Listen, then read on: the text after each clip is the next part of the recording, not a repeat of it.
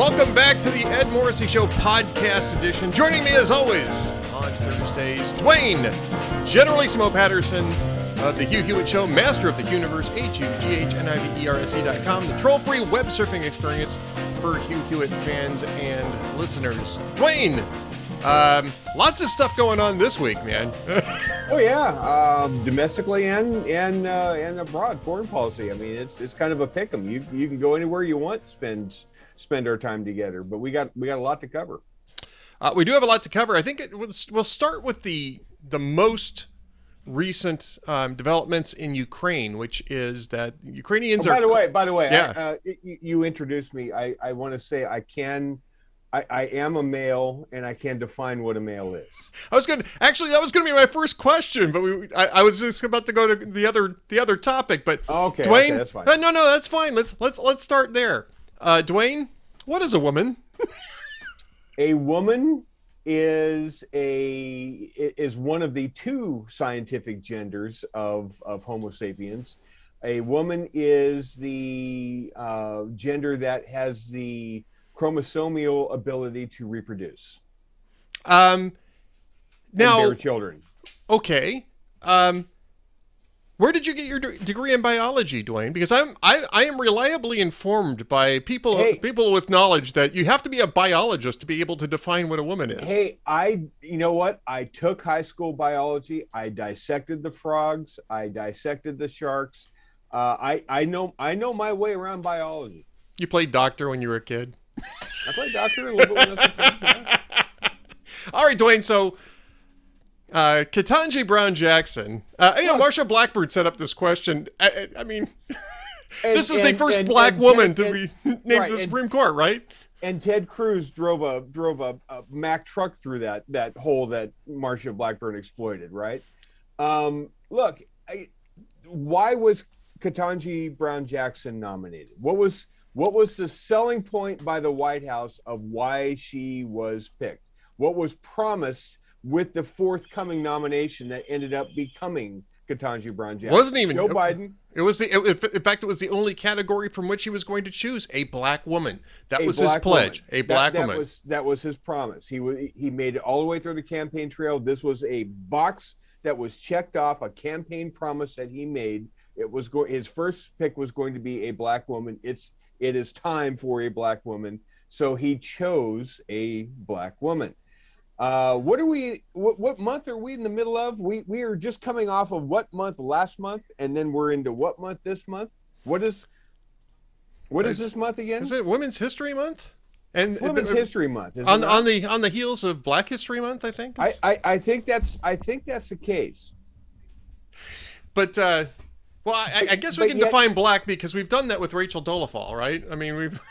yeah, Rachel Dolezal is uh, is is is clearly uh, what what you you are black if you feel black, unless of course you really aren't, and you're appropriating, in which case you're kind of canceled, even though it's it's. She was uh, just ahead of her time, Duane.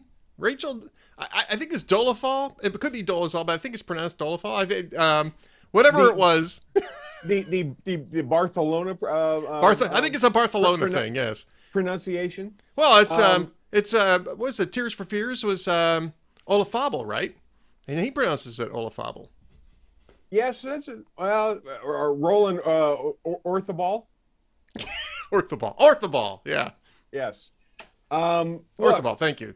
Yes. Uh, no. The here's the thing. It is if uh, Rachel Dol- Dolezal uh, if that's how we're going to pronounce her name, if if her story was just now breaking, would she have the same result she had whatever it was four, five, six years ago? I, I got to be honest with you, Duane. I'm not sure why so. she's not. Well, I'm not sure why she's coming out now and saying I've been vindicated. if you can't define woman, you can't define black, because n- truth doesn't matter. I mean, it, what what really struck me about this, not that it's going to derail Jackson's nomination, right? I mean, we know this. Uh, she, she's going to get confirmed. This is going to have she, no now, impact now, on this. Well, you see, here's the thing: she is going to get confirmed, but you know what? I, I, I guess Hugh and I, before the hearings, Hugh and I were much more uh, generous on on on the ease of which this confirmation was going to go through. We figured it would be, you know, Hugh thought originally the over under was 65. I'm not sure it was that high. It but yeah, I saw was, that and I thought that was pretty that was pretty generous. I I, I was going to ask Hugh which 15 well, Republicans do you think are going to vote for Jackson's confirmation? Well, he thought Shelley Moore Capito might. He thought um, uh, I, I, mean, I think there was a chance to get maybe five or six, but that was probably as much. I mean, I don't want to go through 15 names here, but I mean, yeah, we're down to we're down to Susan Collins and and I maybe Murkowski, right? Collins. I think she lost Susan Collins. Really? I think she lost Susan Collins yesterday. So, so now it's why did she lose Susan Collins? Uh, because with Susan Collins, process matters, and there's a lot of there's a lot of her answers yesterday that were really off-putting to uh, Susan Collins. It wouldn't surprise me. I think it's down to Murkowski. Um, Murkowski's not going to vote for her. Murkowski's got to stand for election in Alaska. It, well, then if if she's lost, see, I really think she's lost Collins. If you think she's lost Murkowski, the only other one that she even had a chance of of grabbing was Mitt Romney, but um, she lost Mitt Romney uh, because um, his Mormon sensibilities are over his political sensibilities. Right. And the defending child porn stuff, he's like, yeah, I can't do that. It yeah. maybe if so. I think it's case, I think it's fifty plus. I think it's fifty plus Kamala.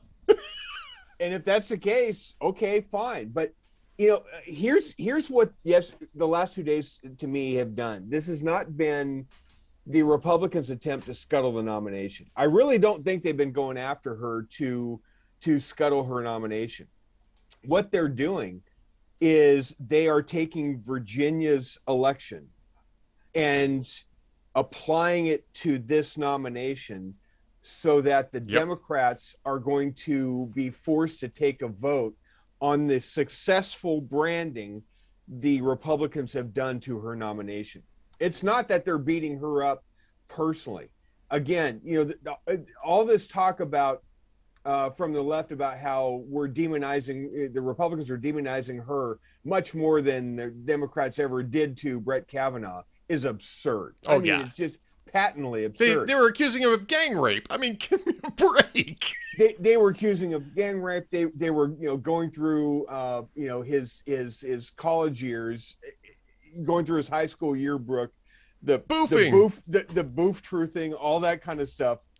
That's absurd what the Republicans are doing is they are looking at her judicial record as a uh, as a as a job qualification for whether or not she deserves to be promoted to the next level of the judiciary. They're looking at her judicial record. They're looking at her sentencing. Sentencing. That to me seems to be okay. If we're if we can't just say what do you think about abortion? Nope, can't answer that. What do you think about immigration? Nope, can't answer that.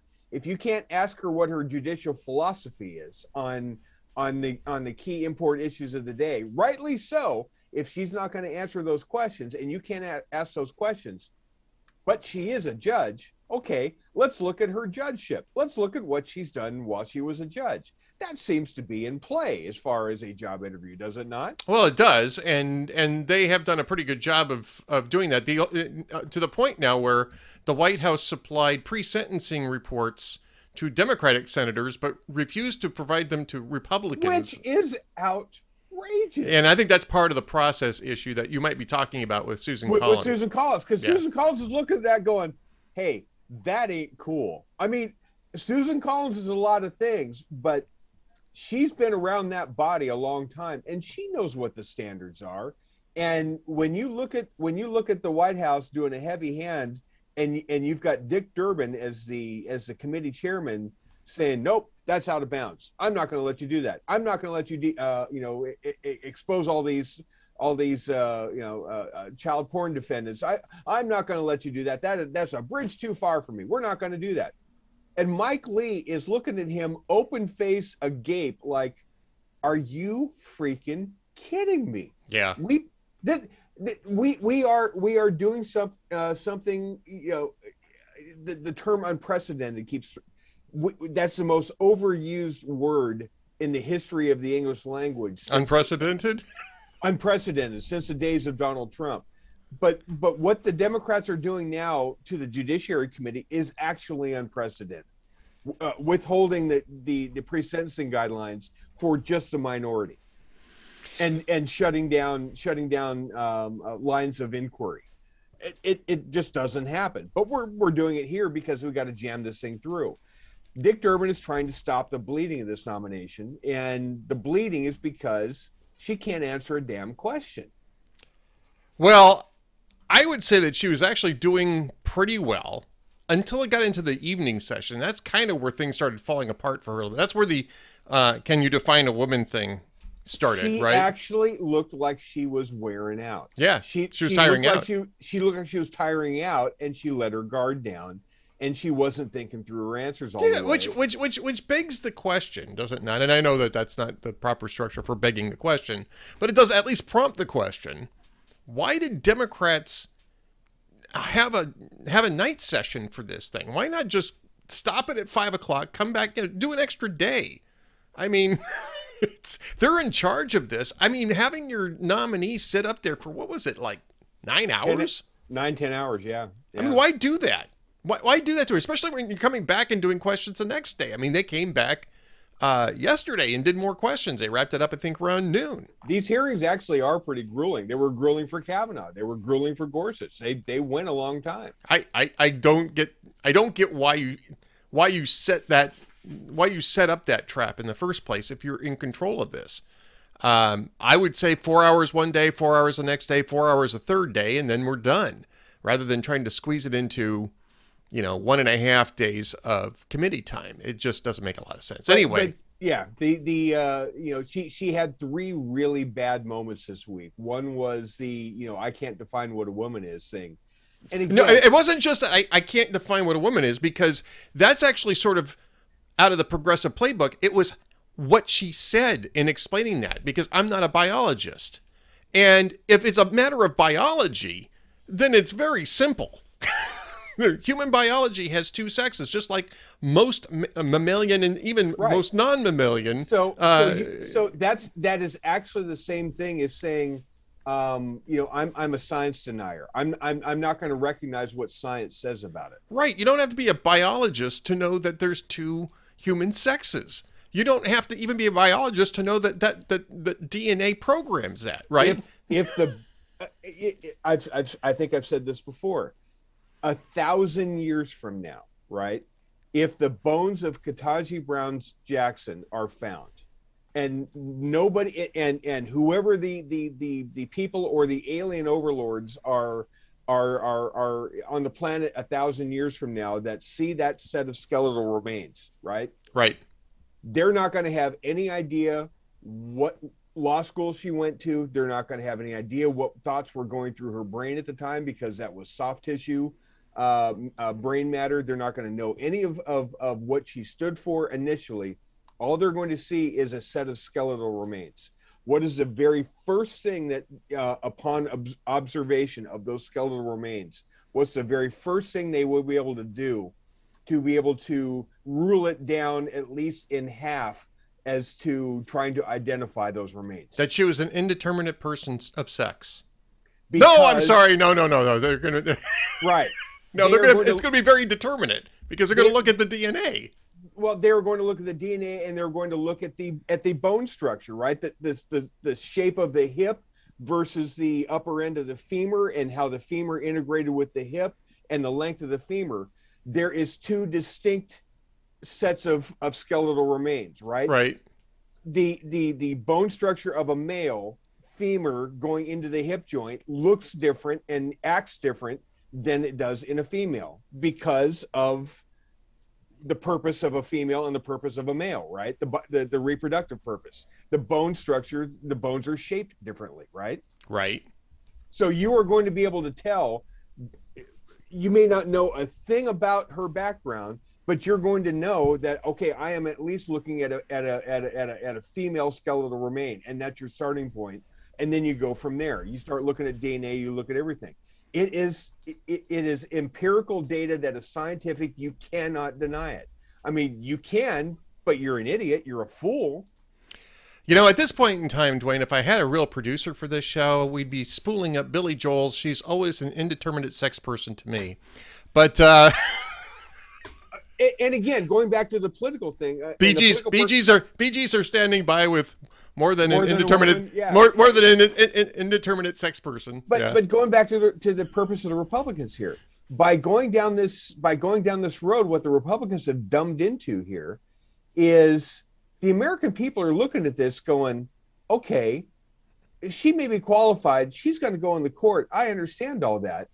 But the Republicans are making Democrats take a vote here that they don't necessarily want to take now. And they're they're going to have to. They're going to have to toe the line because they're not going to go, go against their own president and in his first uh, Supreme Court pick. No. No, we we we got to move on. You mentioned three things that she stumbled on, and, and and to me, this is this is actually the, the most basic one because it's it's basically just an, a flat out denial that there's any such thing as truth. And, especially in terms of biological sex, on which a lot of federal law is based, right? The Violence right. Against Women Act, which Biden was just bragging about renewing the previous week. Um, you know, Title IX, Title VII, Title VI, uh, all those things are, are based on biological gender. Um, and there's more in in you know women-owned business um, uh, concessions and in government contracting. I mean, if you can't define a woman, none of this stuff is going to work. And right. and so I mean, to me, this was the basic, the the most um, basic failure of of Jackson. What were the other couple things that you wanted to mention before we move on to Ukraine? She she had an exchange with Josh Hawley um, about uh, some child predator cases in which she eased the sentencing, um, uh, much to the chagrin of the prosecution, up to ten different times. And in one of the uh, occasions, she said that, uh, look, this uh, this one defendant that you're talking about, he was 18 years old. He just graduated from high school, and and uh, some of his some of his uh, victims, some of his uh, people, he was getting you know child porn images on his computer. They were close to his own age. They were they were older teens, and Josh Hawley says some of them were eight. Yeah. How, how do you call them peers? How how do you call? He says, I have a seven year old, I have a seven year old kid myself. How, how is it that you have an 18 year old looking at an eight year old in a sexual way and call them a peer and give them a lighter sentence? She says, well, well, some of them were older. Okay, so what is this? The bell curve? You take the youngest and the oldest and you throw those kids out and you average the other kids in the middle. And if they're of a certain median age, that's how you dole out the sentence that's uh, that really didn't come across very well, Ed Morrissey. No, no. And what was the third? The third one was in an exchange with Tom Cotton, uh, where Tom Cotton was um, talking about her sentencing of a self-described fentanyl kingpin. Uh, he was dealing uh, right. heroin laced with fentanyl, right? And uh, he says, so when you when you gave out this light sentence, I know you talked to the family of the of the fentanyl dealer, the kingpin. Did you deal with any of the uh, any families of of of the victims of uh, of this guy? And she said there were no victims. It was a victimless crime. Yeah. They're, they're, and he says, "Excuse me." She said, "Well, it was a drug bust. There, there were no there were no material uh, victims in this case." And Tom Cotton pauses for a second. He says, "There's a hundred thousand people that die every year from fentanyl." What do you mean there's no there's there's no victim? You're telling me that this guy dealing fentanyl, there were no victims to to this guy's crimes? Really? Yeah. Yeah. I mean, it's not a good look, Ed. No, but it is a democratic look. It this is, is this is this but is again, the, it, it's, going to kill them in the midterms, though. It's going to kill them in the midterms because yeah. what you're doing is you are branding her and the Democrats by voting for her as being anti-parent, as being soft on crime, as being soft on on uh, on, uh, uh, on, on schools trying to um, keep all the CRT and and bizarre sex ed stuff out of out of class.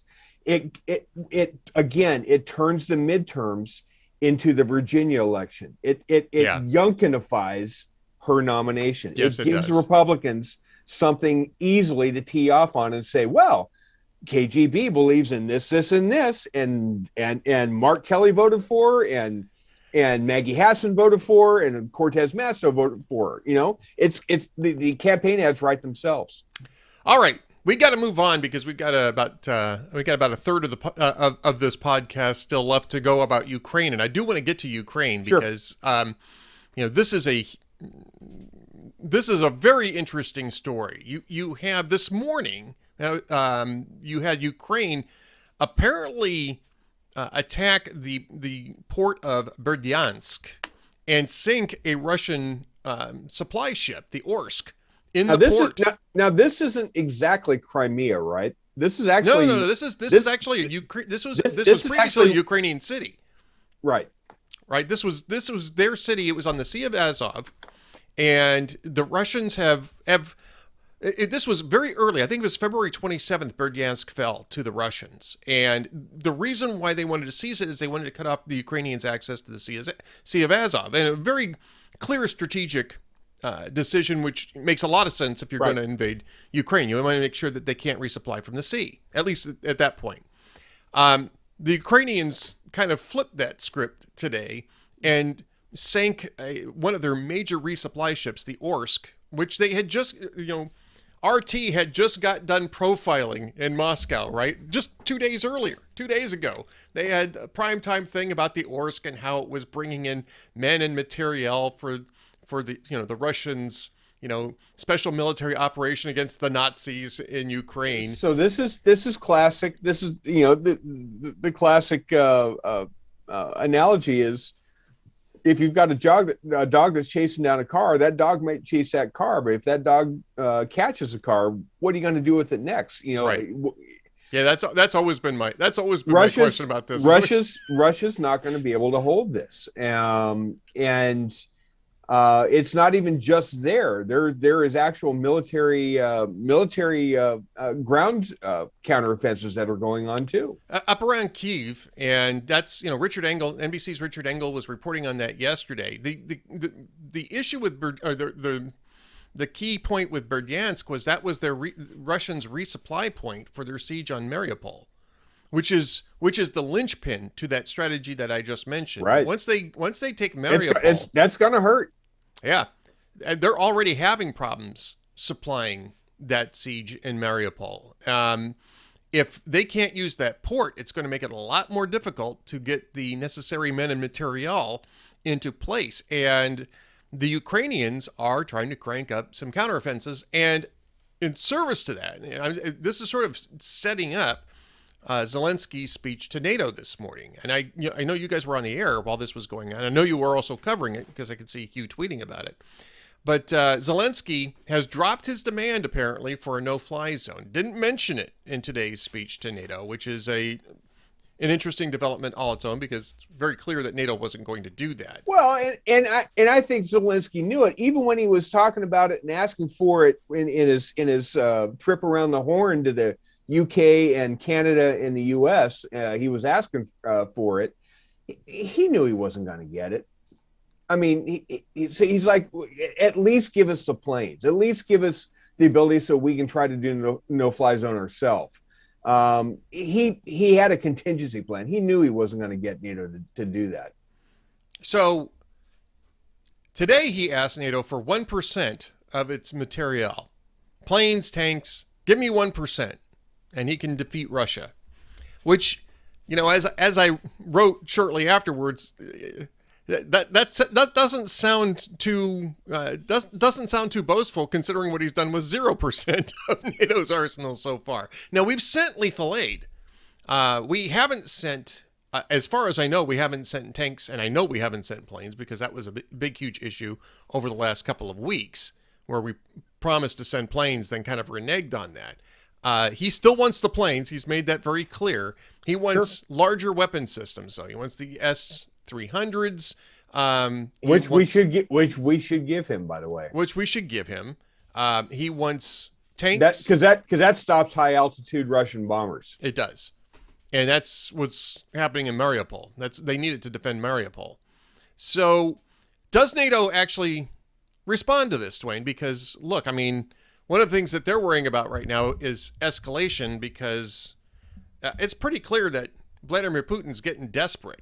Um, he his he he had people quit. He had um, his special envoy to climate change. I want to talk about Anatoly Chubais in, in just a moment, but um, but uh, he's getting desperate, and in that desperation, he might want to he might want to expand the war to NATO as a as a way to get a sort of a full um, mobilization from the Russian people by claiming that Russia proper is now under attack. Um, if if he does try to attack a NATO country and and draw everybody into it and and and and play total martyr, again, I I I don't see how the Russian I don't see how the oligarchs are going to ultimately go along with that.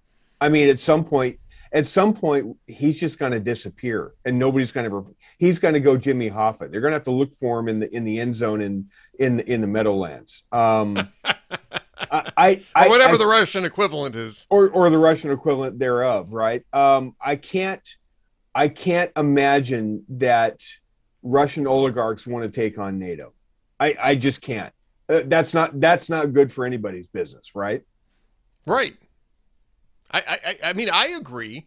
We have to ask ourselves though: Is is Putin still acting rationally? I don't necessarily think he's acting irrationally now. He's been setting up this war in Ukraine for years. Did you see the clip of um, uh, I, I forget the guy's name, Naz, Nazranov? Um, I think he was a he's a commentator in in Russia.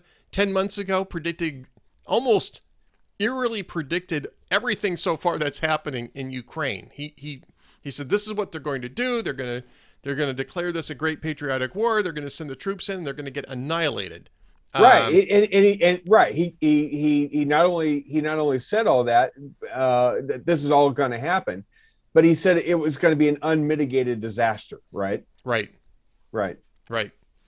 So, um, so un, in those circumstances, does does he pull out chemical weapons? Does he pull out tactical nukes? NATO's saying if either one of those things happen, it's to it's going to be it's going to provoke a serious response. Nobody's saying red line yet. but um, they are warning that any such use will, will, will constitute an escalation that will get a serious response. Um, well, you see, that's the thing. Uh, Joe Biden has kind of already taken, hasn't he kind of already scouted out both sides of that? Didn't he already say um, the response would be severe if he did use a chemical weapon? And then a, a day or two later, he just tried to warn people saying, you know, it looks like he may use a chemical weapon and kind of shrugged his shoulders, like, well, I'm not sure what we're going to do about it. Hasn't Biden kind of staked out both sides of that red line? Uh, well, yeah. I mean, and tactically speaking, politically speaking, I mean, I think that that's probably, uh, you know, not not necessarily. Uh, I'm not sure that I would call it unwise. I'll just put it that way. Tactically speaking, some ambig- some ambiguity here might be might be worth having. This was so so if he if he drops a chem weapon in Mariupol because uh because he can't resupply it now. Yeah. And so so he starts doing chem weapons there. Yeah, there, there's going to have to be a response. NATO is going to have to respond. I, I was going to say what how do you think Boris Johnson is going to react to that? Um, I think he's going to say we need to target the units that that drop those chemical weapons and annihilate them. Well, but now if you do that, that's that's a that's a that's a direct NATO response. It to... is a direct NATO response. There's actually a really interesting piece in the Guardian today too that I, I was reading, and you know, taking into account the Guardian. By the yeah, go ahead. But but what they're saying is if you have a limited reaction, it allows Putin to have a limited counter reaction. Uh, in other words, you don't send NATO charging you know ch- charging you know pell mell across the border of Ukraine at that point you do a limited strike on on on whatever units uh, were responsible for that uh, chemical weapons attack or the tactical or tactical nuclear attack, and then then sit back and see what Putin does in response to that. Yeah, um, make make that, him responsible for any further escalations. Basically, that what the that may is. and right, and that may that actually may end up being the least worst option. Yeah, there's I think I think so too. There, there's not there's not a lot of good options here, but it may be. No, there are no good options here. Right. I mean, there are no good options here, uh, and I think what happened in the West is that they were so convinced of the Russian military might that they just figured that there's no way that the Ukrainians would be able to hold out more than a few days, and so any any action on our part would be futile. Right. Well, clearly that's no longer the case, right? I mean, the, the, the Ukrainians have demonstrated that they're pretty damn good at what they're doing here, and that the and, Russians are pretty damn right. bad. And, and and if and if we just put our if we just put the thumb on the scale a smidge, um, we we could we could maybe topple and take take Russia off the map for for a you know decade now, or at least the military, at least their military yeah. threat, their their conventional military threat, I think is already uh, exposed as and, as and, vapor and, anyway. And again, as far as trying to give Putin an off ramp, trying to you know give him a way to de-escalate and claim you know some face saving move and get out. Um, I, I, I really don't know how that is actually part of the equation now because did you see who's actually starting to do military training and exercises with NATO? Um, no. Finland and Sweden. Are. Oh well, doing... yeah, we've been talking about Finland and Sweden for a while. I mean, they they have yet to formally join NATO, but they're getting awfully close to it. They sure are, aren't they? And and uh, uh, you, you you think you think Russia could actually pull away from this in, in any degree, seeing Finland and Sweden now join NATO and say, "Yep, that was a really smart move. We we we we accomplished everything we wanted here." Yeah, no, I, I think that this is backfire, backfire, backfire for Putin. Yeah. It's, it's backfire all down the line for Putin. Um, yeah, because Finland shares a fairly long border with the with sure Russia. does, doesn't it? And St. Sure Petersburg does. is right across the way from it. So sure, sure, sure is. Yeah, yeah so if if his and again you got to go back i mean i you know putin's lied his way all the way through this. I i never bought the premise to begin with. But what was the premise of of of why putin did this? What what was the the existential need for putin to take the steps that he took in in ukraine? What was the premise? Uh to defend russians against nazis? Well okay that was that was that was one stupid that was, thing. that was that was putin's but his but his premise was we it, it's an existential threat. We cannot stand a, Ukraine joining NATO and having a NATO, NATO their, country on, on our, on, on our border, even though they already have NATO countries on their border in Estonia and Latvia, right? Well, that was the reason why Zelensky's saying they're next. if right. You, if you let this happen, they're next. Right. Yeah. So, yep. All right. Um, one last thing. Um, go, getting back to our previous thing, this was just coming across the wire as we were talking about it. Um, British leader Boris Johnson has waded into the transgender debate, telling Parliament that the basic facts of biology remain overwhelmingly important in distinguishing men from women. Uh, I mean, this is almost as saying, you know, it's really important to distinguish that there's, uh, you know, two atoms of hydrogen and one atom of oxygen in water. Look, if you're distinguishing men from women, it's all about biology. Ketanji Brown Jackson even said so. It's about the biology. You have to be a biologist to, to understand the differences I, between men and I'm women. still trying to wake up from this this this two year long masking vax uh, horror show that was the pandemic, in which if you push back at all at the nonsense coming out of the pie hole of Anthony Fauci or Rochelle Walensky, and you questioned what they were doing and what they were advising and the edicts that were coming down. If you question that, you were questioning science itself, right? Science. The science. Right. The science was settled. The science says you have to mask kids because the science. Simple science says put your masks on your face. Put your masks on your face. Simple right? science says. So so so for for for 2 years we have been browbeat into submission on this pandemic because if you if you don't go along with it you're being a science denier right? Yeah. And that's coming off of a decade and a half of al goreism and uh, john kerryism with regards to climate. If you don't if if we don't do something about uh, about climate change if we don't quit burning fossil fuels if we don't quit um, all this other uh, uh, coal burning and, and carbon uh, energy production, if we don't get off of all this, we're all going to die. All the animals are going to die. All the ice is going to melt. We're going to lose all. You know, all this stuff's going to happen, right? Right. And if and if you disagree with that, you are denying what science. because the science says all that. Science. Right? We're we're so anti-science. So, so the left has been just taking a sledgehammer to us, saying if you disagree, if you can't even have a different opinion, you can't even question anything we're saying. It doesn't matter whether there's there's holes in it. It doesn't matter whether it can withstand actual scientific scrutiny. If you question it, you are a science denier. You're denying climate. You're denying science uh, uh, itself. Right. Now, tell me again about the science when we're talking about um, Lia Thomas in the pool. Yeah. Tell me. Tell me again about science when the biology. The biology is she's uh, he's a man swimming against women in the pool. He's yeah. not he's not a women's he's not a women's swimming champion.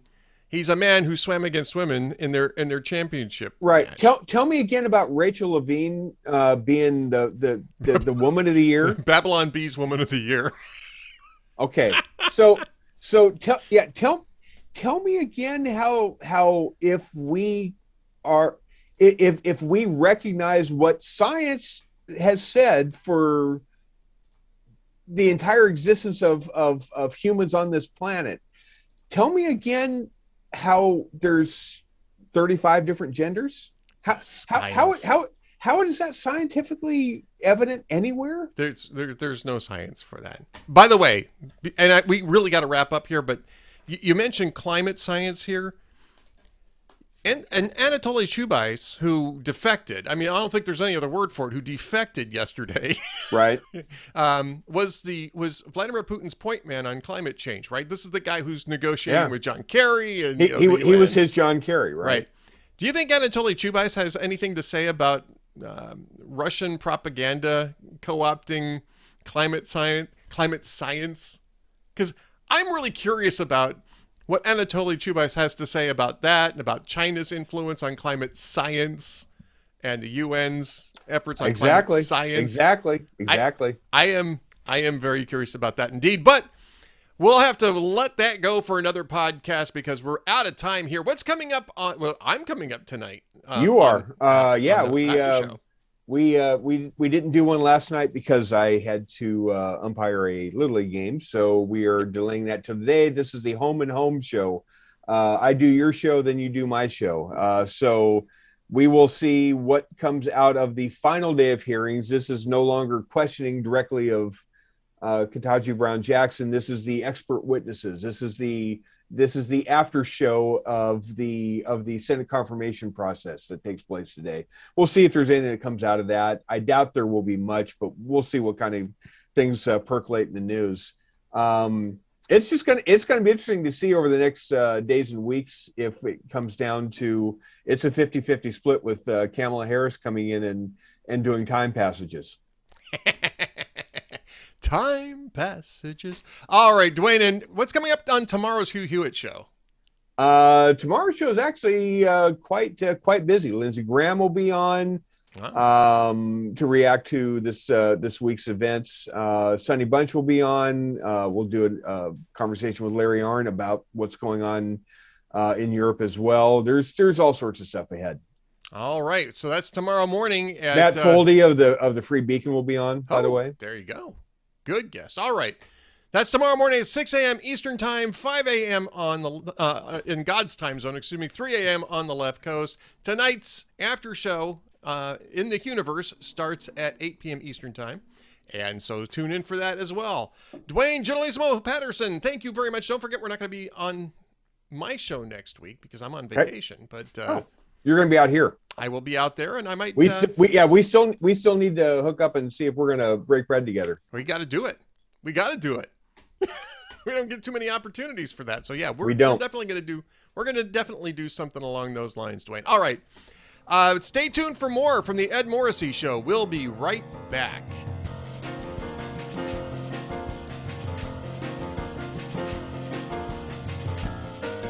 Welcome back to the Ed Morrissey Show. It's my pleasure now to introduce Michael Doran from the Hudson Institute, hudson.org. His commentary appears at Tablet, it appears at the Wall Street Journal. He's on Twitter as well, and uh, it's at Doranimated, I believe, is uh, is your Twitter handle, right, Michael? That's right. Yeah, that's right.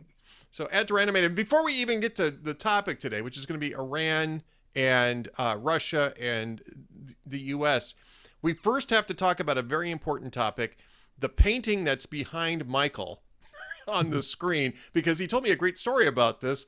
First off, for people who don't recognize him, who is in the who's in the painting and why is he wearing a uh, a tropical shirt? Oh, that's uh, that's David Ben Gurion, and uh, there he is, right and he's the uh, founder of uh, Israel. He is the founder and, of uh, Israel, yeah. And, and, he's he's a hero of mine. Uh, but there's an Israeli artist that uh, that draws pictures of historical figures, mainly Israeli, but he does Abraham Lincoln and some others as and depicts them as hipsters. So this is David Ben Gurion uh, as a retiree on, on Miami Beach. That's just awesome. I I saw that when we first connected up. I said we gotta we gotta throw that into the podcast because that's just that's just fun. All right, Michael. Um, to the serious stuff now. Um, we're seeing a, a, what looks to be a completely insane foreign policy here from the Biden administration.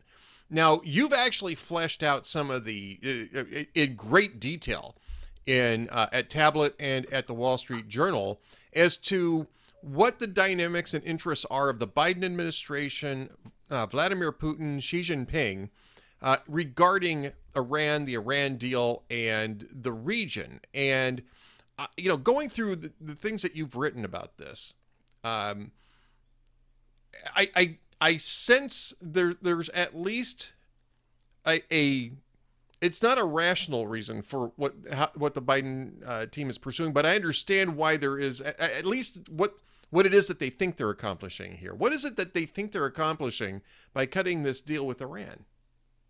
Well, um, you know, you can analyze it a lot of a lot of different ways. They're, what they say they're doing is stabilizing the Middle East. They what what they uh, what they say is that our allies, the Israelis and the Saudis, have been forcing us into maximalist positions against the Iranians that won't work. We, you know, and they they they they look at Trump's maximum pressure policy and say it, it didn't work. It didn't work. Of course, they did everything they could to scuttle it before, so uh, right. they never they never you know they never wanted to do it.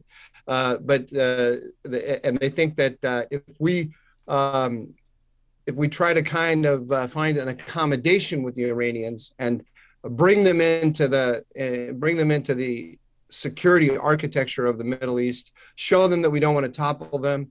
Uh, you know, if we reach our, out our hand in friendship, a kinder, gentler Iran will emerge. Um, I, I, I, I think this is going to fail and fail uh, spectacularly. Well, I think it's going to fail and fail spectacularly because I think uh, in the first instance, the Biden administration doesn't understand the non-rational, I don't want to say irrational, but the non-rational motivations for the Iranian mullahs uh, to pursue the policies that they pursue. Uh, I mean, th- this is a radical extreme sect of Shia Islam, which is um, entirely apocalyptic, and that's the policies that they're pursuing are in, are basically in pursuit of an apocalypse because they think they're, they're going to come out on the, on the on the right end of an apocalypse. I mean, it's and it's not that it's irrational; it's just that it's non-rational, and I don't think anybody in the United States really grasps this, or at least anybody in this administration, I should say. I, I, I have a slightly different take than you on it. Um, I, I, I don't think it's really. Um, I, I think there's re- religion and radical religion in the mix there. Okay. Uh, but when these guys make foreign policy, I'm talking about the uh, the um, the leaders in in Tehran, um, they're pretty hard-headed realists. You know, okay. but their their goal their goal is to drive the United States out of the Middle East. That's their number one goal, and they want to start by driving us out of the Persian Gulf. They want to be the dominant power in the Persian Gulf, and then from there they want to drive us out of the Middle East. Uh, they want to annihilate Israel. Uh, and uh, uh, they're, you know, for a, a power that's really a declining power, and I think Iran is. It uh, it doesn't look like that because we're building it up. I mean, the the weird thing about the United States is, uh, especially under the Democrats, we are we are letting them borrow our power and build them up um, so that they can tear us down, together with the Chinese and the Russians. Which is what we're going to get to in just a second. But there's also another layer to this, right? Which is the the Sunni Shia conflict in that region and they want to push us out. They want to push Israel out. No doubt about that. The, the death to America, death to Israel chance. But what they also want to do is they want to exert dominance over the entire uh, Muslim, Muslim world. And they, they see, yeah, they yeah. see themselves as the they see they they. I, the Ayatollah Khamenei thinks that he is the leader of the entire Islamic world. That's true. Right. So, and this this becomes important when we start talking about the Saudis. We'll talk about the Saudis in a moment, but let's talk about Russia and China here. Right now, the Biden administration is pursuing what you've written to be as the realignment policy. And it, again, this is at Tablet. These are very detailed essays that uh, Michael Doran has written. I'm going to have links when we when we actually do our live chat, so you guys can can see this. But you can go to Tablet Magazine and and um, read this. And the Great Realignment is this sort of oddly realist policy that eh, seeks to extricate the United States to a large extent from the region, almost sort of giving the Iranians what they want, which is us out of the way. And this is something that um, Barack Obama really pushed. And all the same threads are there, you argue, in these in these pieces as uh, during the Obama administration when they were f- first pursuing the JCPOA. Yeah, uh, I, I, I wrote that uh, together with a, a, friend of mine, uh, Tony Badran, um, about I don't know six eight months ago, and uh, we were trying to say to some of our friends who were saying that uh, that Biden was not going to be a repeat of Obama on the Middle East um, that no, in fact, this is the third term of Obama. I think the piece stands up pretty well now that we've got this Iran deal about to come down, and they they didn't they didn't negotiate. They were they keep you know they keep getting accused by people who want to uh, who want to um, uh, ascribe good intentions to them of being bad negotiators, but they're they're not bad negotiators. This is a fire sale. They're giving it all away. They're giving Iran what it wants. It's it it is I mean, quite. Uh, in, I don't mean this as a as a as a, a statement of criticism. It's an appeasement policy. They believe they believe that Iran is an appeasable power, and that if we give it what it wants, basically, then we can come to an agreement with it, and that will mean that we don't have to use our military force anymore. We can just kind of uh, through diplomacy stabilize the Middle East. And this is where it starts to get a little incoherent, right? Uh, especially right at the moment. Maybe in 2015, I would say, I would arguably say, not even in 2015.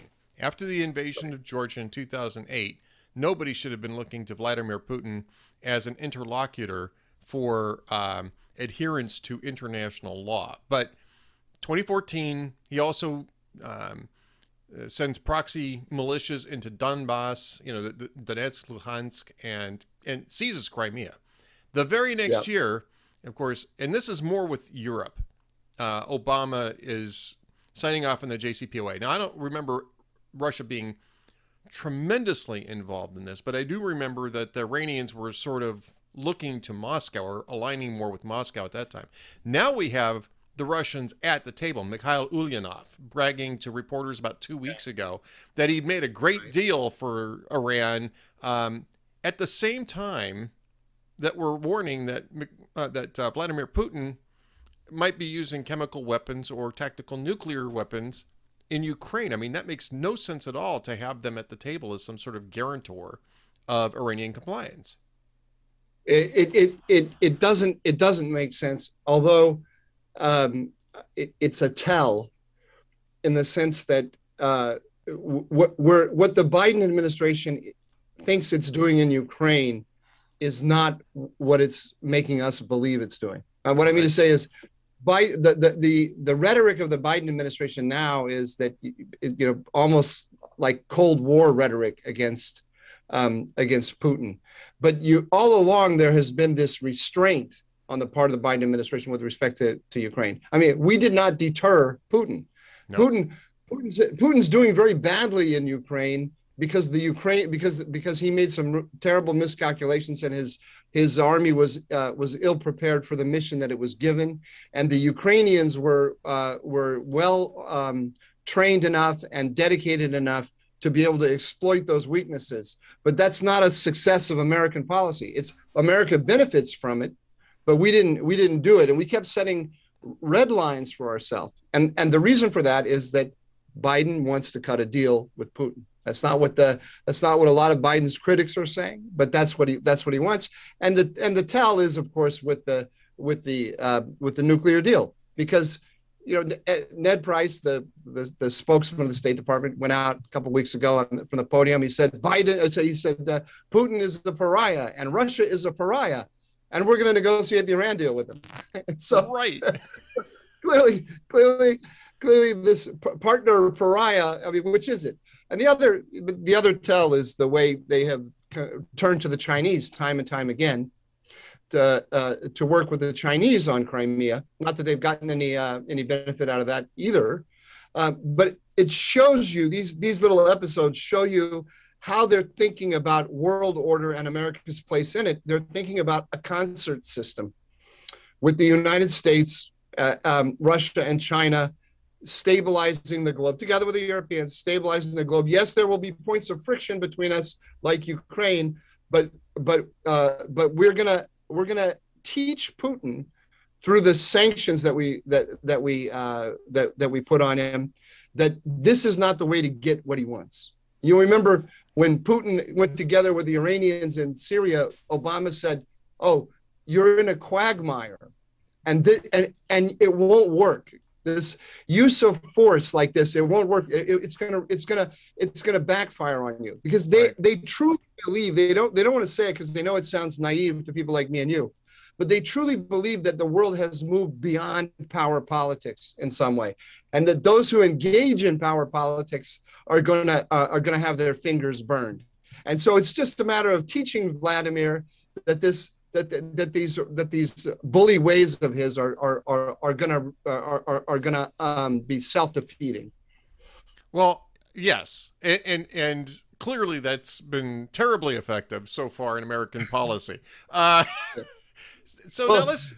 I, I want to bring this around now to the Saudis because uh, I was making this point. This is kind of how we connected on Twitter um, a bit, um, which is that the Saudis now have decided that um, that they are looking they're they're looking to better deal the US, right? I mean, the Saudis went through the Obama years where they were Obama was courting Iran at their expense. Um, then they went through the Trump years, and whatever anybody wants to think about Trump, it was pretty good years for the Saudis because yeah. Trump was much more oriented towards the Sunni nations. You know, tried to rally them together with Israel uh, to stand off against Iran, which which is a natural which is a natural way to do power politics if you want to talk about power politics in the region for us because most of right. those nations have been friendly to us in, in one form or right. another. Um, now it looks like Biden's selling the Saudis out. Came, came, talking about pariah. He came in promising to make the Saudis pariahs over the, and, Khashoggi and, murder. And they didn't like it. They didn't like it. Go figure. Go figure. well, and then he didn't. Go ahead. I mean, what are they? They, you know, I, I mean, he seems to have expected. He came in and he and he, he announced, "I'm going to make MBS a pariah," more or less. I mean, those were not his words, but that, but clearly that was the intention. And they seem to have expected MBS to say, uh, "You know, thank you, sir. Can I have another?" I just, it's amazing. Well, really amazing. And then they and then the Biden administration, is sort of an aside here, but it's related, but it's a little bit of uh, an aside. The Biden, Biden decides that he's going to go try to get the Saudis to boost production to help him out, so that it can lower price, you know, gas prices at the pumps, and Democrats won't get blamed for inflation. And the Saudis won't even take his call at this point. They're yeah. that they're that frustrated, and not that I'm gloating about this, maybe just a little bit, but a little bit, yeah. maybe just a little bit, Michael. Uh, just between you and I, uh, you and me and the people who are watching this, maybe just a little bit. But, but I mean, this is a bad situation. We're we're, we're bemused. We're we're we're bemused by the ideas that our betters in our society have about the way the world works. Yes, there you go. That's that's a that's a better way of putting it, and I'm going to remember that formulation in the future. Um, but then the Saudis are not content to just not take Joe Biden's, you know, desperation phone calls. They're actually looking now to negotiate with China. And this has been going on for some time, but the Saudis had been reluctant to to follow through on this. They're going to start doing sales in um, Chinese currency, yuan, yuan, um, rather than dollars, which is the way that the Saudis have always sold their oil, which makes which is a bit of a cage rattler when it comes to the dollar as a reserve currency. So the Saudis are making it clear that they're going to push back against the dollar's supremacy in there if Biden continues to pursue uh, a pro Shia um, uh, policy in the region. That is that is a, another consequence of this. Yeah, there's been a whole. There's been, in addition to the, what you just mentioned, the Saudis are also now building military drones with the Chinese in Saudi Arabia.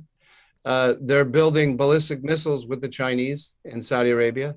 The Chinese are helping them with their nuclear program, which yep. there's because the JCPOA was the starting gun for a nuclear arms race, the exact opposite of what everybody what they said about it.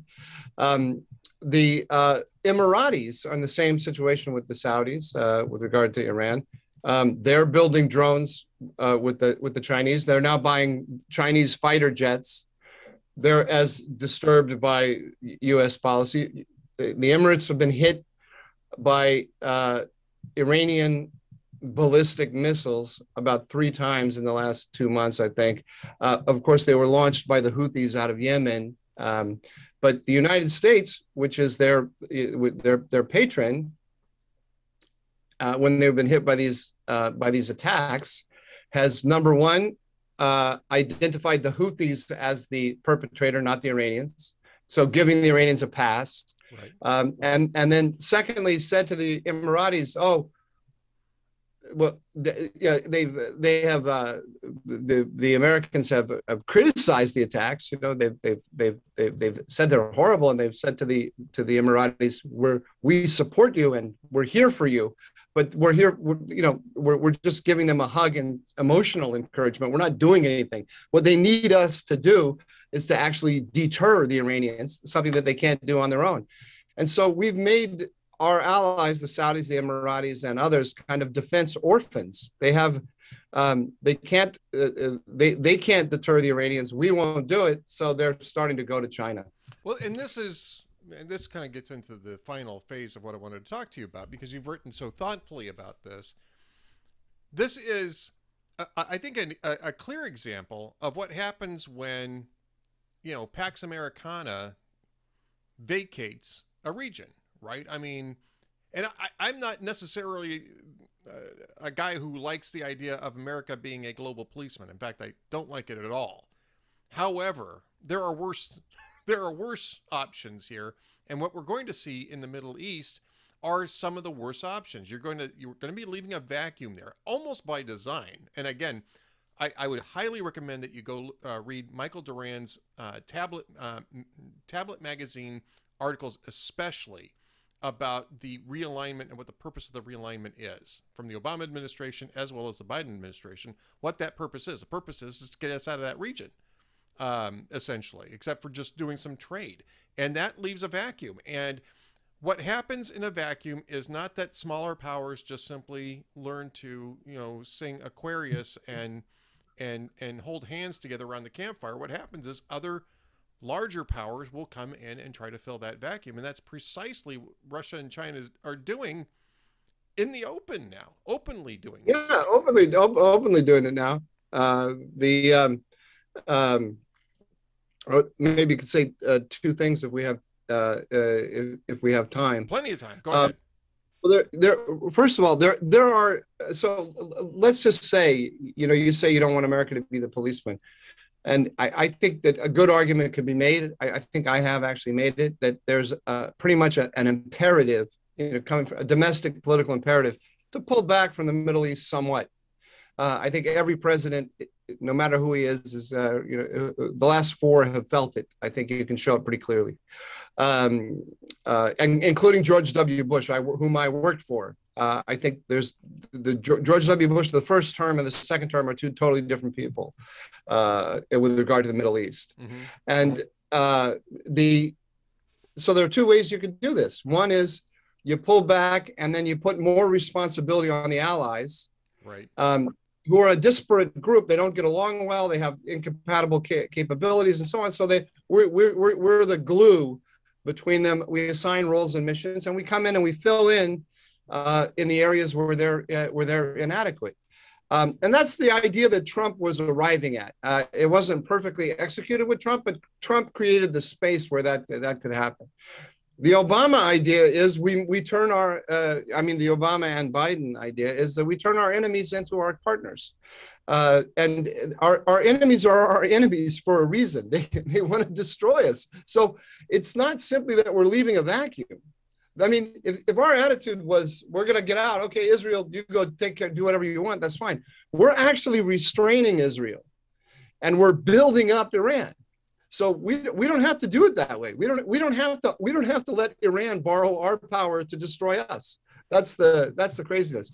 That, that's the one point I wanted to make, and, and the other one just quickly is that uh, um, the uh, one of the, the this is woke foreign policy. This is this is progressive foreign policy.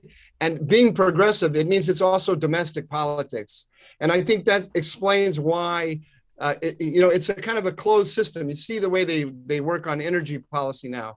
The, um, uh, the, the woke energy policy of the United States and of Europe turned Germany into a dependency of, of Russia right? And the, the whole idea was that the economic interaction was going to soften the Russian agenda, but Vladimir Putin still believes in power politics, so he can turn his economy into a tool of uh, geopolitics. So, so, but what's the answer now when they when they look at this? Well, we have to have more green energy because this this this you know this this uh, fossil fuel dependency that uh, that that uh, that Germany has on Russia. That's the problem. So we just have to get rid of fossil fuels. So when you when you live in a woke world, all of the answers to the problems that wokeism creates have to be woke, right? So right. you're it's a it's a closed it's a cl- totally closed system. And so in domestic politics, the beautiful thing about this uh, um, about these ideas on foreign policy that the Biden team have. You know that the it's the Israelis and the Saudis who are forcing us into conflict with Iran,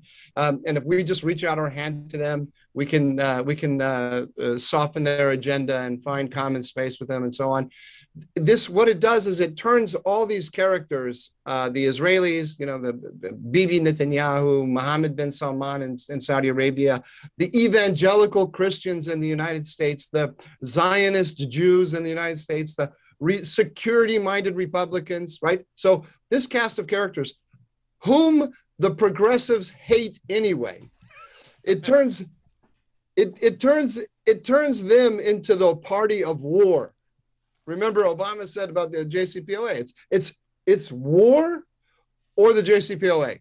So there's there's the party of war, and, and then that that conception it doesn't turn the Iranians into the part the peace party, but it turns them into the object of diplomacy. Because remember, we Democrats, we progressives, we're the believers in soft power because soft power is smart and hard power is dumb. And we are going to show these stupid, dumb, thuggish Republicans that there's a smart, soft way to get what we want. And, and, and so as domestic politics, it's, it's, it's, it's, a, it's a winning message, especially when you're messaging to progressives. And when everything goes wrong, right, and there's war in the Middle East created by these woke policies, the, they'll turn around and say, look, ah, those damn Israelis, or those, it'll be more, it'll be more in sorrow than in anger those Israelis, they they just won't learn. They just won't learn. I we we tried to tell them, but they won't learn. Oh, we heard that constantly in the uh, Obama administration, constantly, uh, especially about Benjamin Netanyahu. Right? Well, you know, he, you just can't tell him anything. He he still, you know, it, it was it was almost. Um, I would say the analog to that, Michael, was the was Obama's response to Mitt Romney that notorious response in that notorious debate. Oh, the 80s called, they want their foreign policy back. No, reality's calling. and the world right. does not work the way you're saying it works, pal. Uh, That's it. No, they they truly believe. This is the thing. They truly believe that we have progressed beyond the era of power politics. Yeah. And uh, the the because we're in this globalized world now, networked world, if you look and look, here's the proof, Ed. You can see the, the proof right before your eyes. I mean, how can you be so condescending? Is how can you be so blind? Look at look at what the international sanctions have done to Putin. He doesn't have Prada in uh, in the in Moscow anymore. He doesn't have Gucci. I, and and I mean, actually, I mean, I'm there's actually he he is suffering economically. Oh, yeah. I mean, we have yeah, really, he's in bad shape. There's no doubt about it. But they can look at those the at the at the what what we've done to his economy, and they can say we don't have to use these hard power tools anymore. Don't have to use them anymore. Except the problem is he's still flattening Ukrainian cities, right? right. So right. until uh, if we don't deter, maybe maybe we can use these soft power tools or these you know these these new uh, globe the, the the the tools that a globalized economy has given us to uh, to deter these guys, but it has to be in combination with traditional power political tools. Indeed. I'd look at that, but I'm still looking at the uh, portrait of David Ben Gurion on the wall behind you, Michael. I mean, I can't see anything past that. That's uh, uh that's just awesome. Michael Doran, by the way, again, you can find him on Twitter at Doranimated. He's at the Hudson Hudson Institute, which is hudson.org, and uh, and of course Tablet uh, Tablet Magazine and uh, Wall Street Journal. Michael, thanks so much for joining us. We got to do this again. I had a blast.